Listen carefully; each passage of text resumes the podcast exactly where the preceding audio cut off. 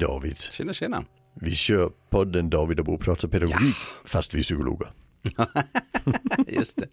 Det är folk som har kommenterat det. Ja, men Mm. vi jobbar ju faktiskt med pedagogik och utbildar pedagoger och det är det vi har sysslat med in, i många år båda två. Väldigt många. Eh, Dessutom så har vi, pratar vi om pedagogik i bred bemärkelse. Det är ju föräldraskap och det är Ja, ja, precis. LSS. Och sen tyckte jag det var roligt kommentar som du hade om Danmark där, där eh, man har lite annan eh, sätt Ja. att se på just begreppen. ja, alltså pedagoger i Danmark de jobbar ju inom LSS och i förskolan. Ja, Och lärare jobbar i grundskolan. Ja. Eh, Och är det en pedagog i, för, i, i grundskolan då sysslar de med resterna.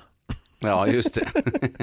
så det är Så- liksom, Ja, så, så begreppet pedagogik i Danmark är kopplat till just det, den mjuka pedagogiken. Medan det som är kopplat till inlärning, det kallar vi inte pedagogik. nej det är ju intressant alltså. För Ja. då, då undrar man vad är det då för någonting? Ja, precis. Ja, det, det, det är lite olika hur vi hanterar Ja, begreppen, får Ja, vi säga. ja. Jo, jo så, så är det. Det är, det är mycket i det. Ja, men nu skulle vi prata faktiskt om, eh, vi fick eh, ett, eh, ett mail från en person som undrade kring det här med diagnoser och, och var, varför ska man ha diagnoser och finns det några nackdelar och finns det några fördelar så liksom så. Mhm.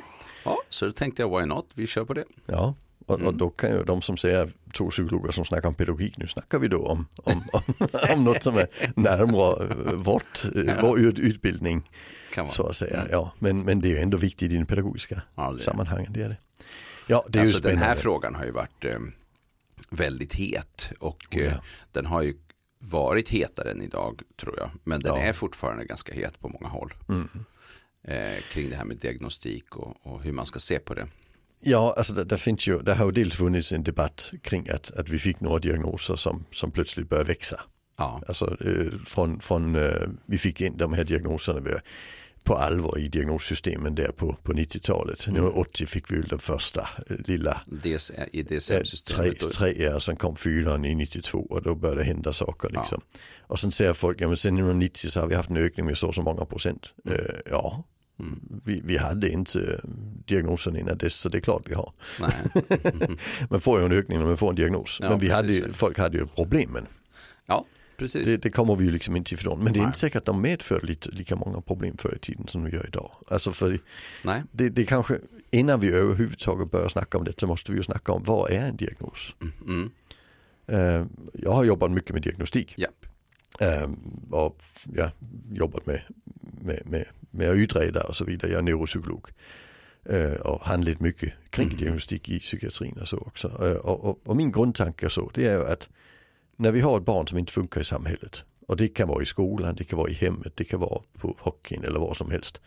Och vi upplever liksom att vi, vi kommer inte till rätta med detta. Så är det ibland vi tänker, ja men det är nog någon som ska ta reda på varför han inte funkar i den här sammanhangen. Och sen skrivs, någon, skrivs det en remiss. Och sen hamnar den kanske i mitt knä eller någon annan utredares knä.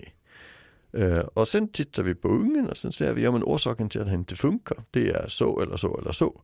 Och sen skickar vi tillbaka. Och det gör vi, det beskriver vi med hjälp av diagnoser.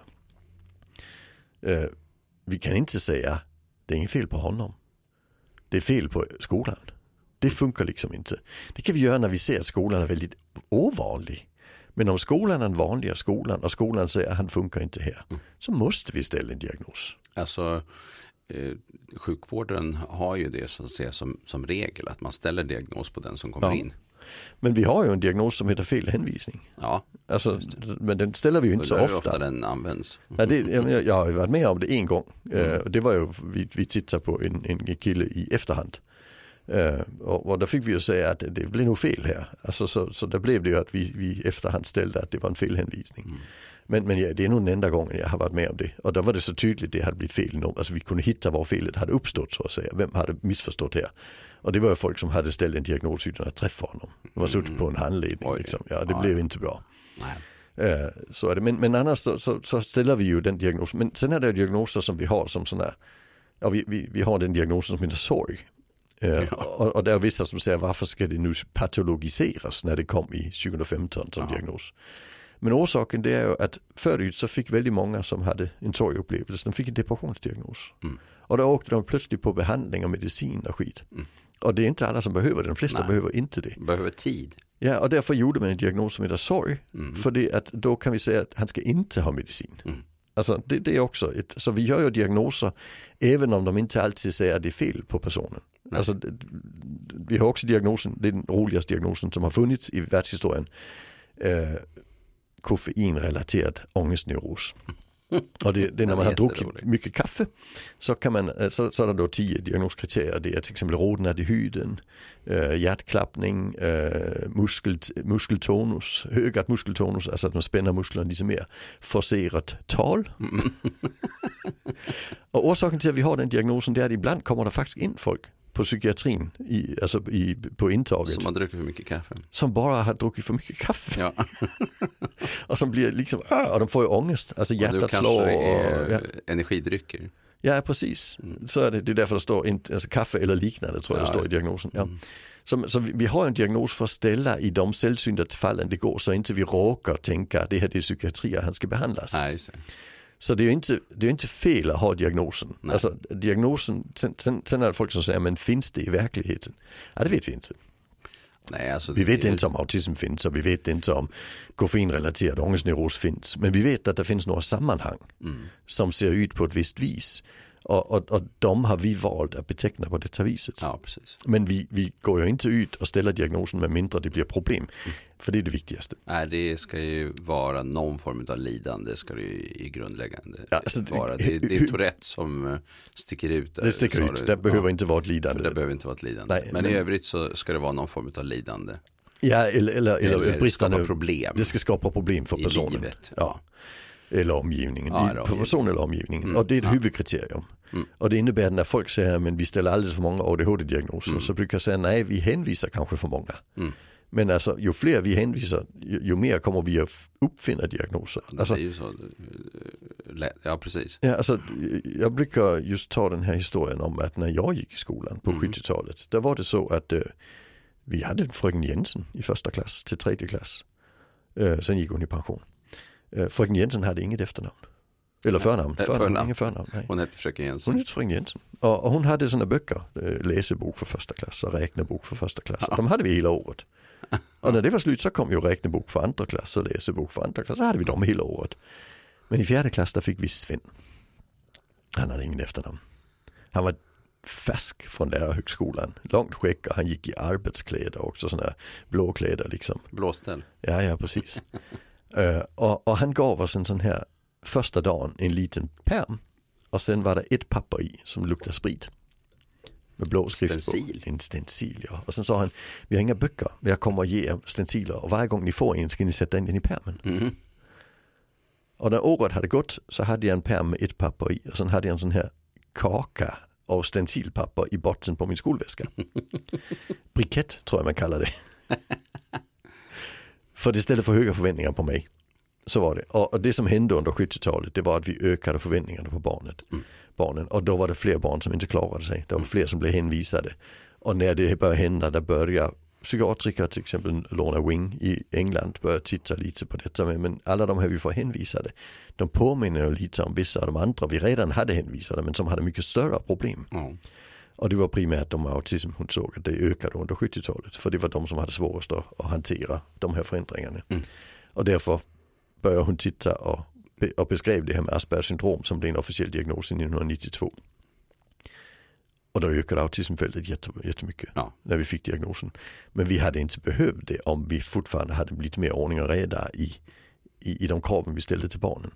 Och sen säger folk, ja men uh, idag. Hela samhället har ju förändrats så att uh, ja, sam samhällets krav men, men när folk och skolans krav går liksom ihop lite. Ja men när man säger 70-talets flumskola. Då, ja just det, precis. Då vet de inte vad de snackar om. Nej, För flumskola har vi ju idag i så fall. Alltså det är väldigt flummigt om man, och, och, om man inte har några läromedel för det sysslar vi inte med längre för det har vi inte råd med. Och... Ja, vissa har inte råd och andra har råd. Ja. Nej, det, det är precis och, och också titta på betygskriterierna så är det ju eh, ord som skiljer. Eh, eh, ja. Om man skriver att det är eh, välskrivet eller om det är liksom ja. Eh, ja, alltså nivågrupperingen där. På. Ja, precis. Så kraven har ökat och det är ju inte bara i skolan, de avspeglar ett samhälle mm. där kraven på arbetsmarknaden har ökat. Eh, den enskilda hade mycket större ansvar för sin egen arbetsmiljö och liknande än vi hade på, på 60-talet. Eh, ja. och, och, det är ju såklart bra för samhället och för de mest välfungerande. Mm. Alltså det är det, men, men de som betalar priset det är ju de som vi sen behöver diagnoser till. Mm.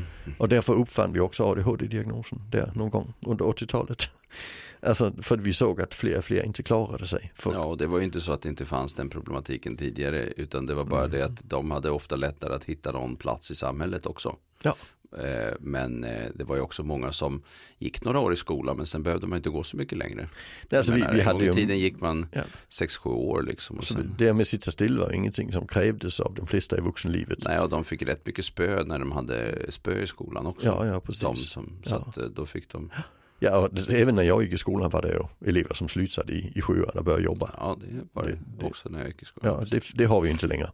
Nej, nu ska man ju gå ut gymnasiet, men Ja. det är ganska många som inte går ut gymnasiet med betyg och inte Ja. kommer in i, från nian, eller kommer in i gymnasiet. Ja. Eh, De vanliga programmen måste gå då. Och, och då kan vi säga att då får de problem i vardagen och då behöver vi utveckla diagnoser till dem. Om vi skulle så? följa den här logiken. Det. Och, och då skulle det bli ramaskri i samhället. Men, men det är ju faktiskt så, vi, om inte vi förändrar systemet måste vi förhålla oss till det på individuell nivå. Mm. Och, og, og det är väl egentligen det, när folk snackar kritik av diagnoser så får vi säga diagnosen är ett sätt att hantera det på individuell nivå vi kanske borde hantera på samhällsnivå. Ja, och det är ju eh, en, en, eh, en del i den kritiken som, där det finns ju, alltså, det blir, det blir ju ibland lite, eh, det blir så hett ibland i Ja. den här debatten, kan man säga. Men, men, men problemet är att man, man måste ju alltid ha två tankar i huvudet samtidigt. Ja. Alltså jag jobbar med diagnostik och jag är inte rädd för att ställa en diagnos. Mm. Men det är för att personen har nytta av den i många, Ja. i de allra flesta fall. Och min klient är, är, är, är, är eleven. Mm. Alltså så är det. Eh, sen är det, betyder det ju inte att jag inte kan tycka att det är för jävligt att vi inte skruvar ihop samhället så inte han behöver den. Nej, just det. Precis. Alltså man kan tänka båda tankar samtidigt. Men det får inte, det får inte bli alltså, Arlis fel att Arli inte funkar. Mm. Eh, när vi har skruvat ett samhälle ihop som gör att han inte klarar sig. Nej, alltså i grund och botten så behöver vi nog tänka att så fort vi har en person med en diagnos, till exempel en NPF-diagnos, så måste vi tänka okej, eh, tillbaka till de vuxna så att säga. Hur ska man planera Mm. runt omkring för att den här personen ska få det att funka? Och, och då blir diagnosen, alltså, om vi ska, nu skulle vi snacka med, att finns det nackdelar och fördelar. Ja, Men den stora fördelen är att vi får ett, något som vi kan använda för att kommunicera. ja precis. Vi psykologer kan sitta och säga, Ja, även i andra sammanhang överhuvudtaget så kan man prata Ja. eh, om att eleven har svårigheter och då kan man förstå att allting som alla krav vi ställer eh, det kanske faktiskt finns, skäl att den här eleven beter sig eller Ja. gör saker och ting på ett visst sätt. precis. Och vi måste bli bättre på att eh, hitta formerna för det. Ja. För det är klart att det blir svårt.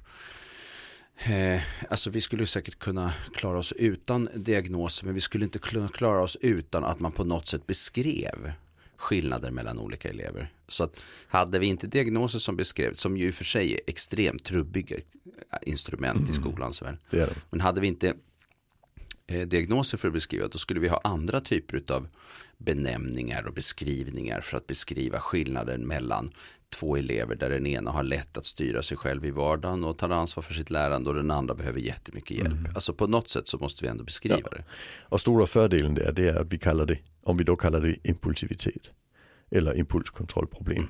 Så, så visar det att det är en funktionsnedsättning. Utan, istället skulle vi kunna kalla det ouppfostrat.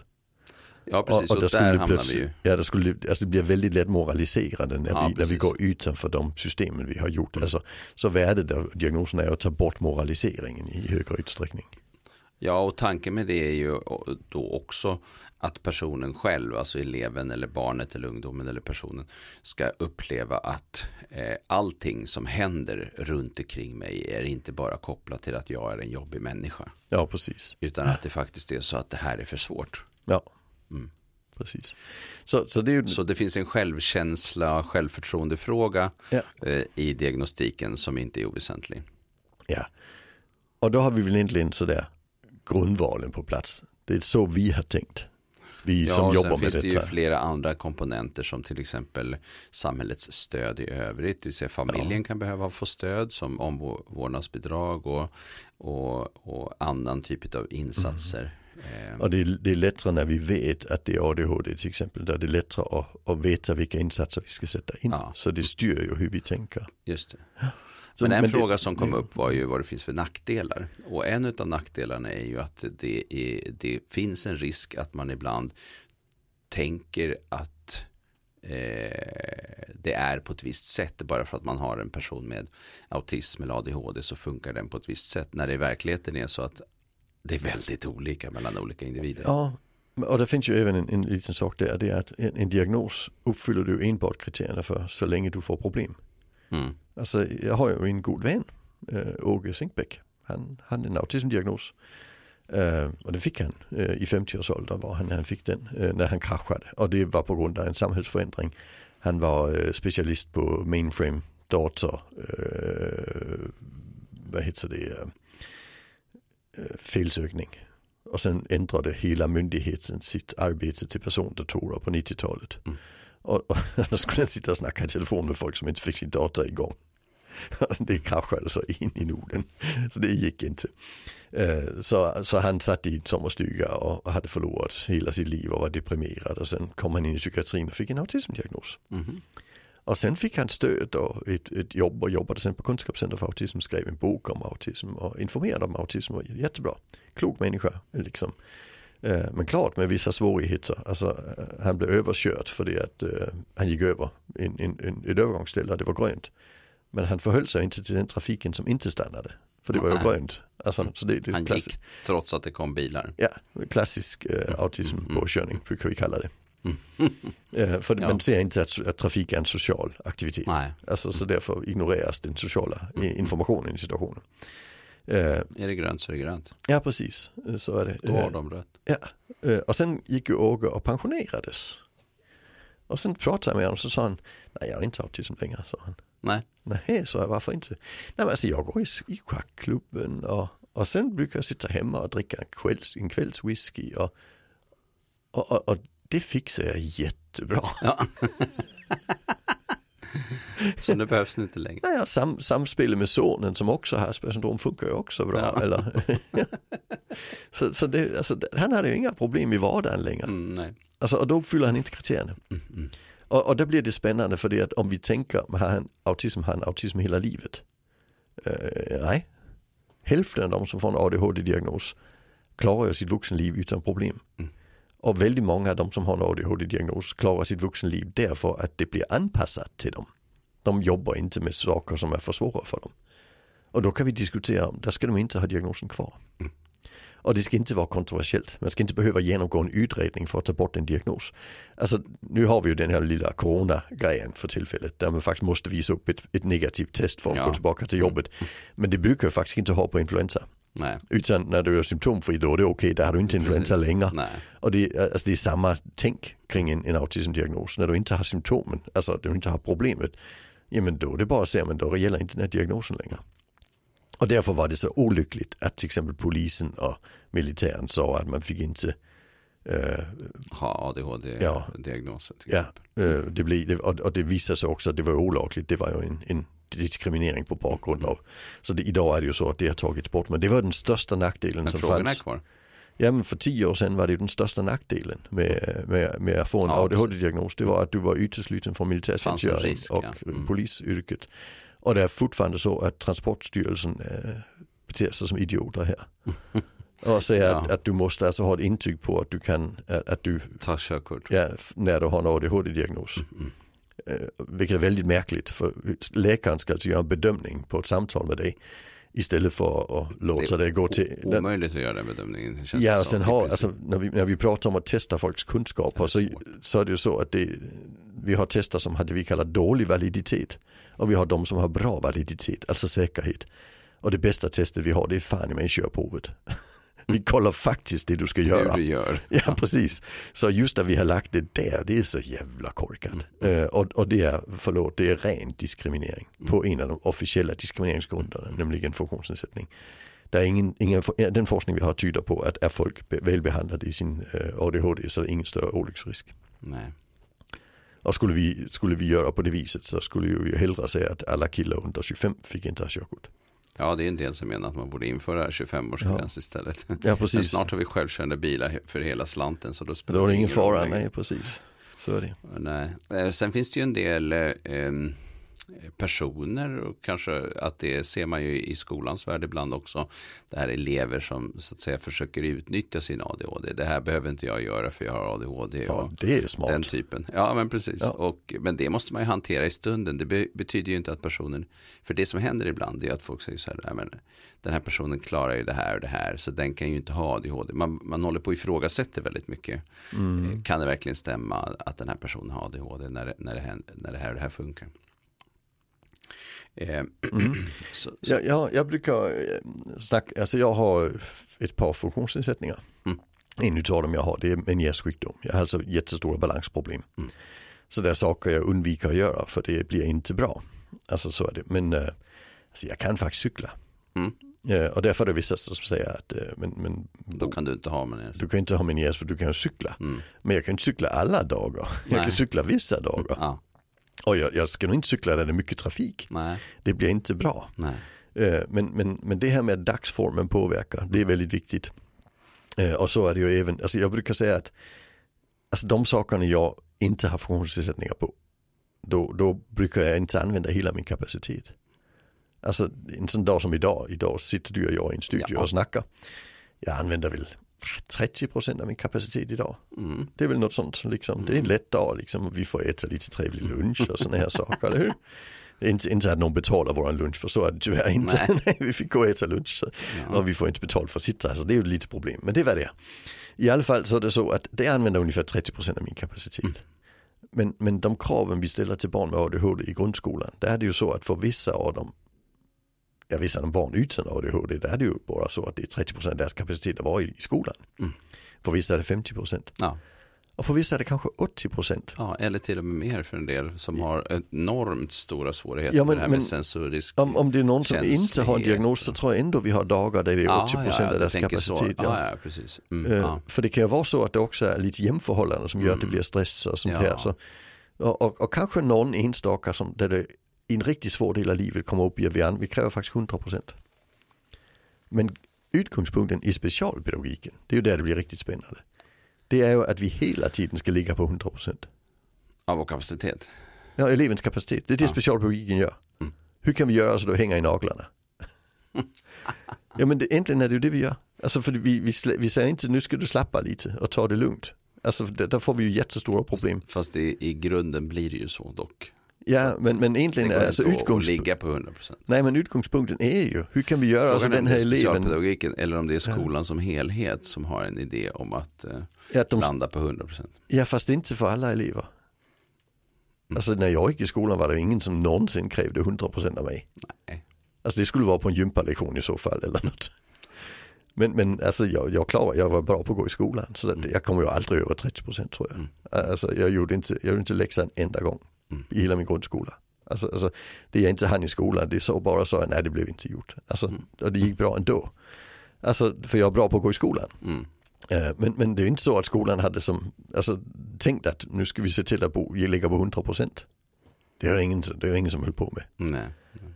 Alltså, så är det ju. Så, så, så jag tänker, men, men när vi har en elev med särskilda behov så sätter vi in stöd så att han hela tiden ligger på precis, om vi lyckas bäst möjligt, då ligger han hela tiden och hänger i naglarna. Och då blir det ju spännande för det innebär ju då att på en dag där det är, han har sovit lite dåligt, där har han 10% mindre kapacitet.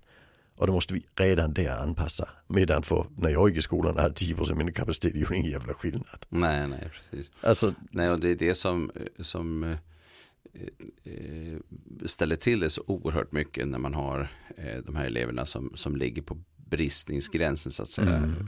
Verkligen. mm. Ehm, eh, att ehm, eh, då räcker det med något, bara lite extra så blir det liksom, Ja. så tippar det över. Ja, och då blir det problematiskt att man säger men han kunde ju igår så kan han idag också. Mm. Ja. Alltså det, det, så funkar det ju inte. Utan eh, vi får titta på vad han kan idag. Och sen säger eleven, nej jag kan inte för jag har ADHD. Mm. Och så blir vi jätteirriterade för Ja. han kunde ju igår. Men han har bara hittat ett sätt som är legitimt. ja, Att, att komma, alltså som, som funkar. Men jag tror ju inte att elever försöker komma undan om det är lätt. Eh, nej. Alltså jag försökte ju alltid komma undan för arbete när jag gick i Ja skolan. men men det är bara för att det, när, när det är svårt. Ja, precis. Alltså, men, det, var ju, det ju bara för arbete, det ju för att jag klarar mig utan det. Alltså det, det är ju lite viktigt att säga. mm, Så jag tror ju eleven alltid gör sitt bästa för att rent faktiskt lära sig det eleven ska Mm. under de förutsättningar som finns. Men däremot kan man försöka komma undan och, och göra extra. Så det, det är liksom min grundinställning. Ja. Den, den tror jag funkar ganska bra. Eh, och det innebär när han säger jag kan inte för jag har ADHD så skulle jag säga ja men vad kan du då? Mm. Var, var går gränsen? Hur ska, vi, hur ska vi få det att funka? Och sen får vi en dialog och så får vi ett samarbete och sen får vi en maxfunktion på den eleven den dagen. Så jag vill ju inte säga att det är en nackdel med diagnosen att man använder det på det viset. Nej, just det. det. Det kan uppfattas som det beroende på hur det to- Det är Ja. snarare en, en tolkningsfråga hos Mm. mottagaren. Men, men det, är un, det är underbart för eleven att ha ett, ett legitimt sätt att Ja, säga jag klarar inte detta. ja. Det är Eh, smart på det sättet. Ja, alltså både du och jag har skrivit böcker om Anna Sjölund. Mm. Eh, Och Anna Sjölund hon eh, har byggt ut ett system i deras empowerment-projekt. Eh, Där, där, där gjorde man eh, stöd hemma till eh, unga människor med, Mm. med, med NPF-diagnoser. Eh, Och, och, och där hade man boendestöd som kunde komma och hjälpa till att städa. Och, att, och barn, eller den unga skulle då sätta ut en lapp på dörren och där hade man här grön, gul och röd. Mm. Och var det grönt så kom in och så städar vi tillsammans. Mm. Var det gult så kom in och så städar du, Mm. inte personen. Och var det rött, kom in och hämta soporna. Ja. För de luktar och jag klarar inte av det och går ner med dem själv. Eh, Och det hon upplevde det var att det var ingen som utnyttjade det här systemet. Alltså eh, jo, de nyttjade systemet. Ja. Men det var, ingen som, det var ingen som försökte komma undan. Gång på gång. Utan Nej. man, man förhöll sig samarbetsorienterad i frågan. Ja Att precis. försöka hitta sitt egna läge. Och därför tänker jag när eleven säger jag kan inte ADHD så säger jag men vad kan du? Mm. Och sen hittar vi och sen får vi det att funka. Försöka hitta Ja, något. Ja. och, och det kommer, vi kommer alltid någonstans och vi får eleven i samarbete istället för att få en, en konfliktsituation som inte gynnar någon. Nej. Och sen har vi ett mycket litet antal som eh, i princip inte gör någonting.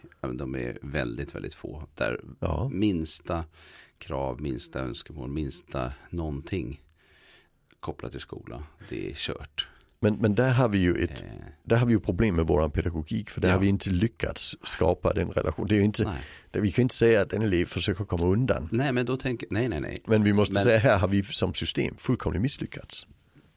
Absolut. Mm. Och eh, jag funderar ibland på om en del av de här barnen, eller eleverna som kraschar tidigt i låg och mellanstadiet också.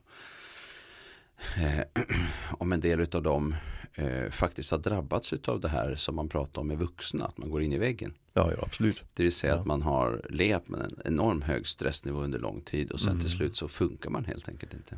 Eh, Min erfarenhet är också väldigt många av de barnen har stora, stora problem med, med alltså intryck. Ja, Eh. Så de blir, alltså, de blir väldigt överväldigade av den miljön vi erbjuder. Ja. Mm. Och då blir det ju att man blir utbränd på ett annat vis. Ja, men precis. Mm. Eh, för att man kan inte värja sig. Mm. Helt enkelt. Nej. Nej. Jag tänker i skolan har vi, vi har utbrändhet bland de barnen som blir överväldigade av intryck och de sociala kraven är väldigt Mm. stora eh, väldigt tidigt. Ja, Sen har vi en annan utbrändhet kring kraven eh, i, i högstadiet och primärt i, i, eh, i gymnasiet. Ja. Oftast tjejer, som, alltså duktiga tjejen-syndromet. Mm. Har vi också en del och en del av dem har ju också ADHD. Vi har en, när det gäller ADHD är det en, en, en väldigt, väldigt stor övervikt, eh, alltså över, eh, vad ska vi kalla det? Alltså utbrändhet är överrepresenterat hos kvinnor med ADHD. Alltså väldigt, väldigt, väldigt, väldigt, väldigt mycket. När vi tittar på den, de siffror som finns. Så vi vet Just att det, det är och det, Det- att det har sjunkit ner i i åldrarna också. Ja, ja, men det är ju alla åldersklasser. Mm, ja. Så, så det är ju en, en, verk- verkligen en riskfaktor En bland, tjejer med ADHD Ja, är att, att bli utbränd. Så Mm. det måste vi förhålla oss till även i skolan. ja, verkligen. Det är det. Men det är ju inte en nackdel med diagnosen. Där diagnosen kan ju hjälpa till att Nej, säga vi är måste tvärtom. anpassa kraven. Ja, det är tvärtom. Ja. Det är en av fördelarna. För jag tänker en av de absolut största fördelarna med diagnosen är ju ökad förståelse både för individen själv men också för omgivningen. Ja. Att eh, här är det någonting jag behöver ta reda på för att skapa bättre förutsättningar för, för, för personen att fungera. Ja. Eh, så det, och det är ju en otroligt viktig eh, komponent Mm. eh, som, som, eh, som finns. Ja. Vad tycker du om alla de här som, nu, nu har kommit en våg av uh, ungdomar, som är alltså unga vuxna som gärna vill ha utrett för att få tagit bort diagnoser? För att få bort diagnosen, ja. ja. precis, som vill avskriva sig. Ja. ja, du var inne på den frågan förut och tyckte att det var barockt att man ska behöva gå till ja, det någon för inte, att få den. Ja, det skulle inte vara något men, problem, det är bara att säga jag har nej, det inte längre. Ja. Mm. Men, ehm, eh, nej men det är ju, det är ju eh, eh, begripligt, alltså när förutsättningar förändras och folk känner att det här stämmer inte in på mig längre eller det här känns inte som att jag vill gå omkring och bära på det här namnet eller liksom, som en förklaring till hur jag är som människa. Mm. Så, så är det klart att det kommer en reaktion på det. Det, kommer, det är ju allting som blir stort kan det alltid finnas en grupp som förhåller sig emot det också. Jo, jag tänker man kan också, man kan också känna sig, uh, inte känna igen sig. Nej, precis. Alltså, det är ju i, helt problem, ren, väldigt problematiskt. Ja, i identifikations, alltså identitetsorienterat. Ja, Nej, men precis. Och mm. Det blir jättekonstigt om man liksom eh, inte upplever att man har de problemen. Sen kan jag tänka mig att det finns en del som tycker att jag har ett som liksom nej men det här lära känna sig själv som, som tonåring som tycker liksom att nej det här är inte mina problem. Det är en vuxen som har tjafsat med mig och sagt att jag har någonting som jag ja. fasen inte är jag liksom. Jag träffade, jag träffade en, en, en ung kille, 17 ja. år gammal var han, alltså, på, en, på en, en privat tillställning. Mm. Och sen sa han, Bor du psykolog va? Det var mm. du som förstörde mitt liv. Ja. Och sen hade jag ställt en autismdiagnos på honom när han var sju. Men han trodde ju att jag hade gett honom autism. Han, han, han hade inte autism innan han träffade mig. så det var lite missförstånd där. Ja. Eh, men, men han hade absolut behov, behövt sin, den stöd han hade fått, fick jag sen veta. Så det var, det var inte så. Men, men den upplevelsen kan jag sitta med och säga, jag vill inte ha den här diagnosen. Nej men och, precis, och det är väl rimligt. Jag menar. Jag tycker inte jag det är något problem att säga, men då tar vi, då, tar vi bort den så länge. Sen får vi se om du behöver den igen. alla vuxna som har haft ADHD tidigare att de inte längre uppfyller kriterierna för ADHD. Mm. Då kommer vi, om vi skulle, skulle rätt vara rätt så att säga, då skulle vi ha en våg av personer som vill önska sig av med sin diagnos. Ja, men jag tror att de flesta slutar bara snacka om det. Ja, de slutar bara snacka om det. Ja, det är ju inte viktigt. Nej. Så jag, men, jag, jag, men för, unga, för jag, många personer mm. så blir det viktigt som en markering. Ja, eh, i vuxenblivandet. Som en ty- ja, men precis i vuxenblivandet. Som en, en typ av ja men nu har jag kommit till en punkt när till och med en professionell person har sagt att jag har inte ADHD. Mm. Och då finns det alltid någon som säger så här, eh, de hade fel, de gjorde fel. Ja, Fast det en... kanske inte stämmer. Nej, utan... jag hade, jag hade en, en, konflikt, det var ju ett, eh, ett eh, tv-program som hette Diagnosen, mm. som sändes för några år sedan. Och det var en psykolog där som, som ju drev det att diagnosen var felställd från början. Mm. Eh, och jag kommenterade det i något socialt eh, medie, eh, vilket gjorde henne fullkomligt pissförbannad på mig. Mm. Jag sa, men vi brukar inte säga så att det var fel. Alltså när vi, vi, vi utreder personer som har en diagnos som vi ser att det stämmer fan inte. Mm. Det stämde nog inte heller när den ställdes. Mm. Men det vi kommenterar det är att vi ser, alltså aktuellt uppfyller personen inte kriterierna för diagnosen. Och, och, skriver vi. Och, och då är den ju borttagen. Eh, men, men jag vet faktiskt inte om personen gjorde det när diagnosen ställdes. Det låter inte så, men, men någonstans så finns det ingen orsak att skapa en konflikt kring det. Och säga att den personen gjorde fel. För i så fall måste jag anmäla till IVO och säga att han, den personen ställer fel diagnoser. Och, och det blir jättekomplicerat. Så det funkar Det är klart man ska göra om det, om det är så. Ja det måste ju vara så. Annars det finns ju ingen annat sätt. Nej. Och då kunde vi snabbt hamna i att, att psykologer och psykiatrer satt och, och, och, och anmälde varandra hela tiden och IVO skulle få jättemycket att göra. Men, men det funkar mycket bättre att säga men aktuellt uppfyller personen inte kriterierna för diagnosen. Uh, och, och, jag kan skriva det på ett papper utan att behöva testa fullt. När jag ska ställa en diagnos måste jag testa. Alltså så är det ju. Mm.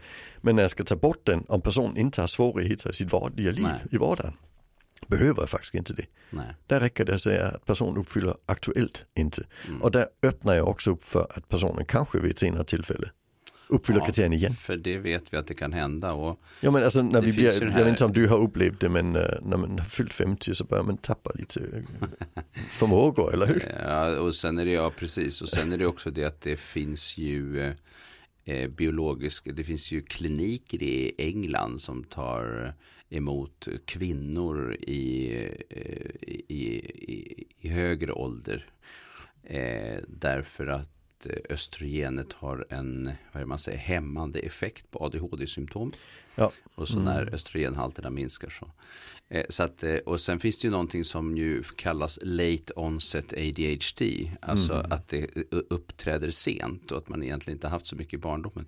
Det verkar ju vara dock ganska, eh, vad jag har fattat, jag vet inte om det stämmer, men ganska mycket kopplat till livsomständigheter.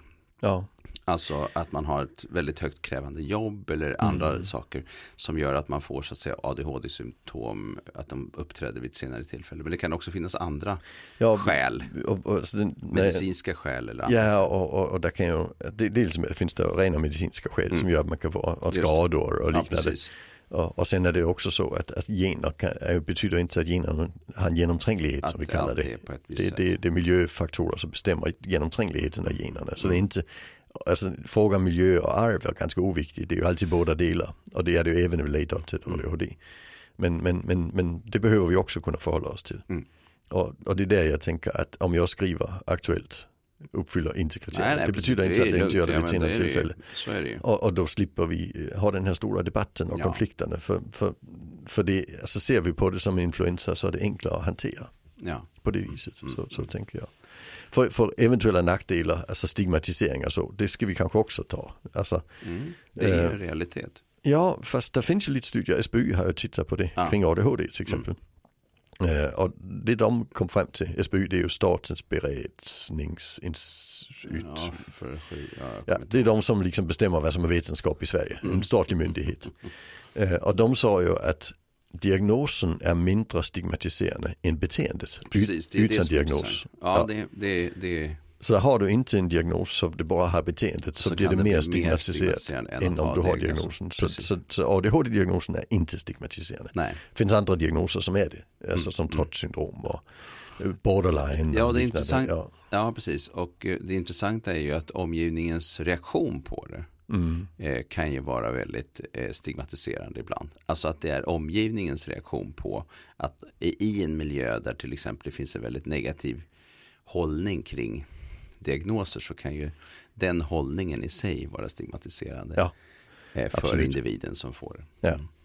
Och det blir det ett större problem. Ja, Så vi skulle snacka om fördelar och nackdelar med diagnoser. ja det blev lite allt möjligt. det blir, ja men det blir mycket fördelar. Ja, det blir det. Ja, men det- det- det- det kanske ju är därför vi har dem. Ja, alltså, sen har vi ju eh, den här frågan som är jättestor, den kan vi ta någon annan gång, men som ju handlar om eh, hur mycket finns det utav överdiagnostisering respektive i så fall då underdiagnostisering också. För att ofta Ja. så de- debatteras ju frågan om överdiagnostisering. Men eh, mindre eh, ilskna är ju folk, eh, alltså folk har ju inte varit lika ilskna när det gäller underdiagnostisering. Vi hade Eh. ju en massiv underdiagnostisering eh, för några år sedan på barnområdet. Och sen har vi ju fått väldigt många diagnoser sedan dess. Och det är ju, så vi har ju avhjälpt det. Sen vet jag inte, alltså det är mycket möjligt vi har överdiagnostisering också i, alltså, men vi kan inte säga generellt. Det är ju Nej, i, i enskilda fall kan det vara överdiagnostisering. Det är precis det. Men de är ju ändå hänvisade på grund av problem. Mm, ja. Alltså så måste vi förhålla oss till. Men sen finns eh, det många som inte är hänvisade som, eh, eller remitterade som, som eh, kanske borde ha blivit det. För att de Ja. har mera soft science. Ja men, men så länge, Ofokuserad ja, men inte hyperaktiv. alltså, och- jag tycker så länge man klarar sig så, behöver, så kan det inte bli en underdiagnostisering. Nej men vi har ju säkert en, en, Mm. en eh, underdiagnos. Vi vet ju att vi har en underdiagnostisering i vissa grupper. Mm. Och sen så Ja det har vi vi, alltså, som inte har en, flickor, ADD är Ja. mindre till exempel. Och, och i vissa Eh. kulturella sammanhang där man inte har en tradition hänvisa. Precis, och eh, vi har också vissa eh, regioner där man till exempel inte gör dyslexiutredningar i någon större utsträckning. Så då har man en enorm underdiagnostisering av dyslexi. Ja. Eh, och och ehm, eh, en, en väldigt märklig hållning kring det också. Ja. Och även när det gäller språkstörning till exempel eh, Ja. har vi nog en ganska rejäl underdiagnostisering. Eh, för att vi tänker mest kring det kring barn men inte kring tonåringar. ja precis, det, det att, eh, absolut. Det, det men sen har vi vi. säkert ja. överdiagnostisering också när det gäller vissa delar eh, där, eh, där vi har sådana enorma skillnader i siffror på hur många som medicinerar till exempel på olika håll i landet. Och det Ja. kan man ju fundera över men, men det finns säkert kopplingar där till eh, de regionala skillnaderna i hur vårdstrukturerna är uppbyggda men också kring eh, utredning och där finns det nog också både under och överdiagnostisering på lite olika håll. Ja, alltså det, det är problematiskt att vi har så stora skillnader. Eh, det, det tycker jag också. Det är jättemärkligt. Eh, men, men alltså, ja, eh, men, alltså jag har jobbat med personer med den här typen av diagnoser i väldigt många år. Mm. Och, och jag har träffat ganska få där vi upplevde att de var ett resultat av en överdiagnostisering. Nej. Alltså, det är där det blir vi lite måste, besvärligt. Vi måste ja. ju, alltså, um, I det enskilda fallet, nu träffar måste, inte jag de som har nej. diskreta problem som vi kallar det, alltså nej. små problem. Jag träffar bara de med stora problem. Mm. Så, men, och det är mycket möjligt att någon har fått en diagnos, eller många har fått en diagnos de inte borde haft. Och sen löser det sig. Men sen löser det sig, det är mm. det som är viktigt. Mm. Alltså det, det, äh, om, om det inte löser sig, då hade det blivit problem. Men ja, an, är annars är det ju inte hela världen. Nej, och, och eh, nu går man ju snabbare tillväga i många utredningsteam. Ja. Det är inte säkert att det leder till eh, Alltså det är en större risk för att det, det. det blir feldiagnostisering om man går väldigt snabbt tillväga. Ja. Eh, och, och, särskilt när man har eh, kanske borde ha utrett brett och fått kanske, kanske kommit därifrån med tre olika diagnoser för att det var det som stämde överens men man ställer bara en för det var det som var frågeställningen. Sådana eh, typer utav, utav situationer finns det ju. Ehm, eh, men, eh, men just de här enorma skillnaderna som finns är ju en faktor. Men det handlar ju också om, om kanske vilka som remitteras och, mm. och, på vilka grunder man remitteras och hur skolorna eh, organiserar stödet till exempel ja. Eh, mm. spelar roll. Vissa skolor eh, vill remittera väldigt många elever och andra tycker inte att det är lika viktigt. Och så, alltså, ja precis, vi, eh, vi har också, alltså jag jobbade med en kommun som eh, som satte till assistenter till varje elev som fick en, en diagnos. Ja, och då, det blev inte bra för då blev behovet blev större och större och större och större och, och lärarens kompetens blev sämre och sämre och sämre för assistenterna tog ut dem ur klassen hela tiden. Och de var ju uppe på att alltså 12,5% hade diagnoser, 10% i kö till BUP mm, ja. innan de började sluta med detta och är nu nere på 5% efter 10 år. Så det var, det var ju bra. Ja men då, då fin, det så finns det var ju en överdiagnostik. Ja. ja. precis, strukturella frågor som, mm. som spelar roll. Ja. Eh, men det blir på hänvisningsnivån, det blir inte psykiatrins nivå så att säga. Mm. Utan psykiatrin måste förhålla sig till varför klarar han sig inte i skolan. Nej, han kan inte sitta still så mycket som den läraren kräver. Då blir det ADHD. Alltså det, det, det, är ju så det funkar. Mm. Ja. Mm. Ja, ja. Eh, fram och tillbaka kring eh, diagnostik. Mm. Eh, men eh, vi rundar av för idag. Det får vi göra. Japp, ha det gott. Hej. Hej. Bye.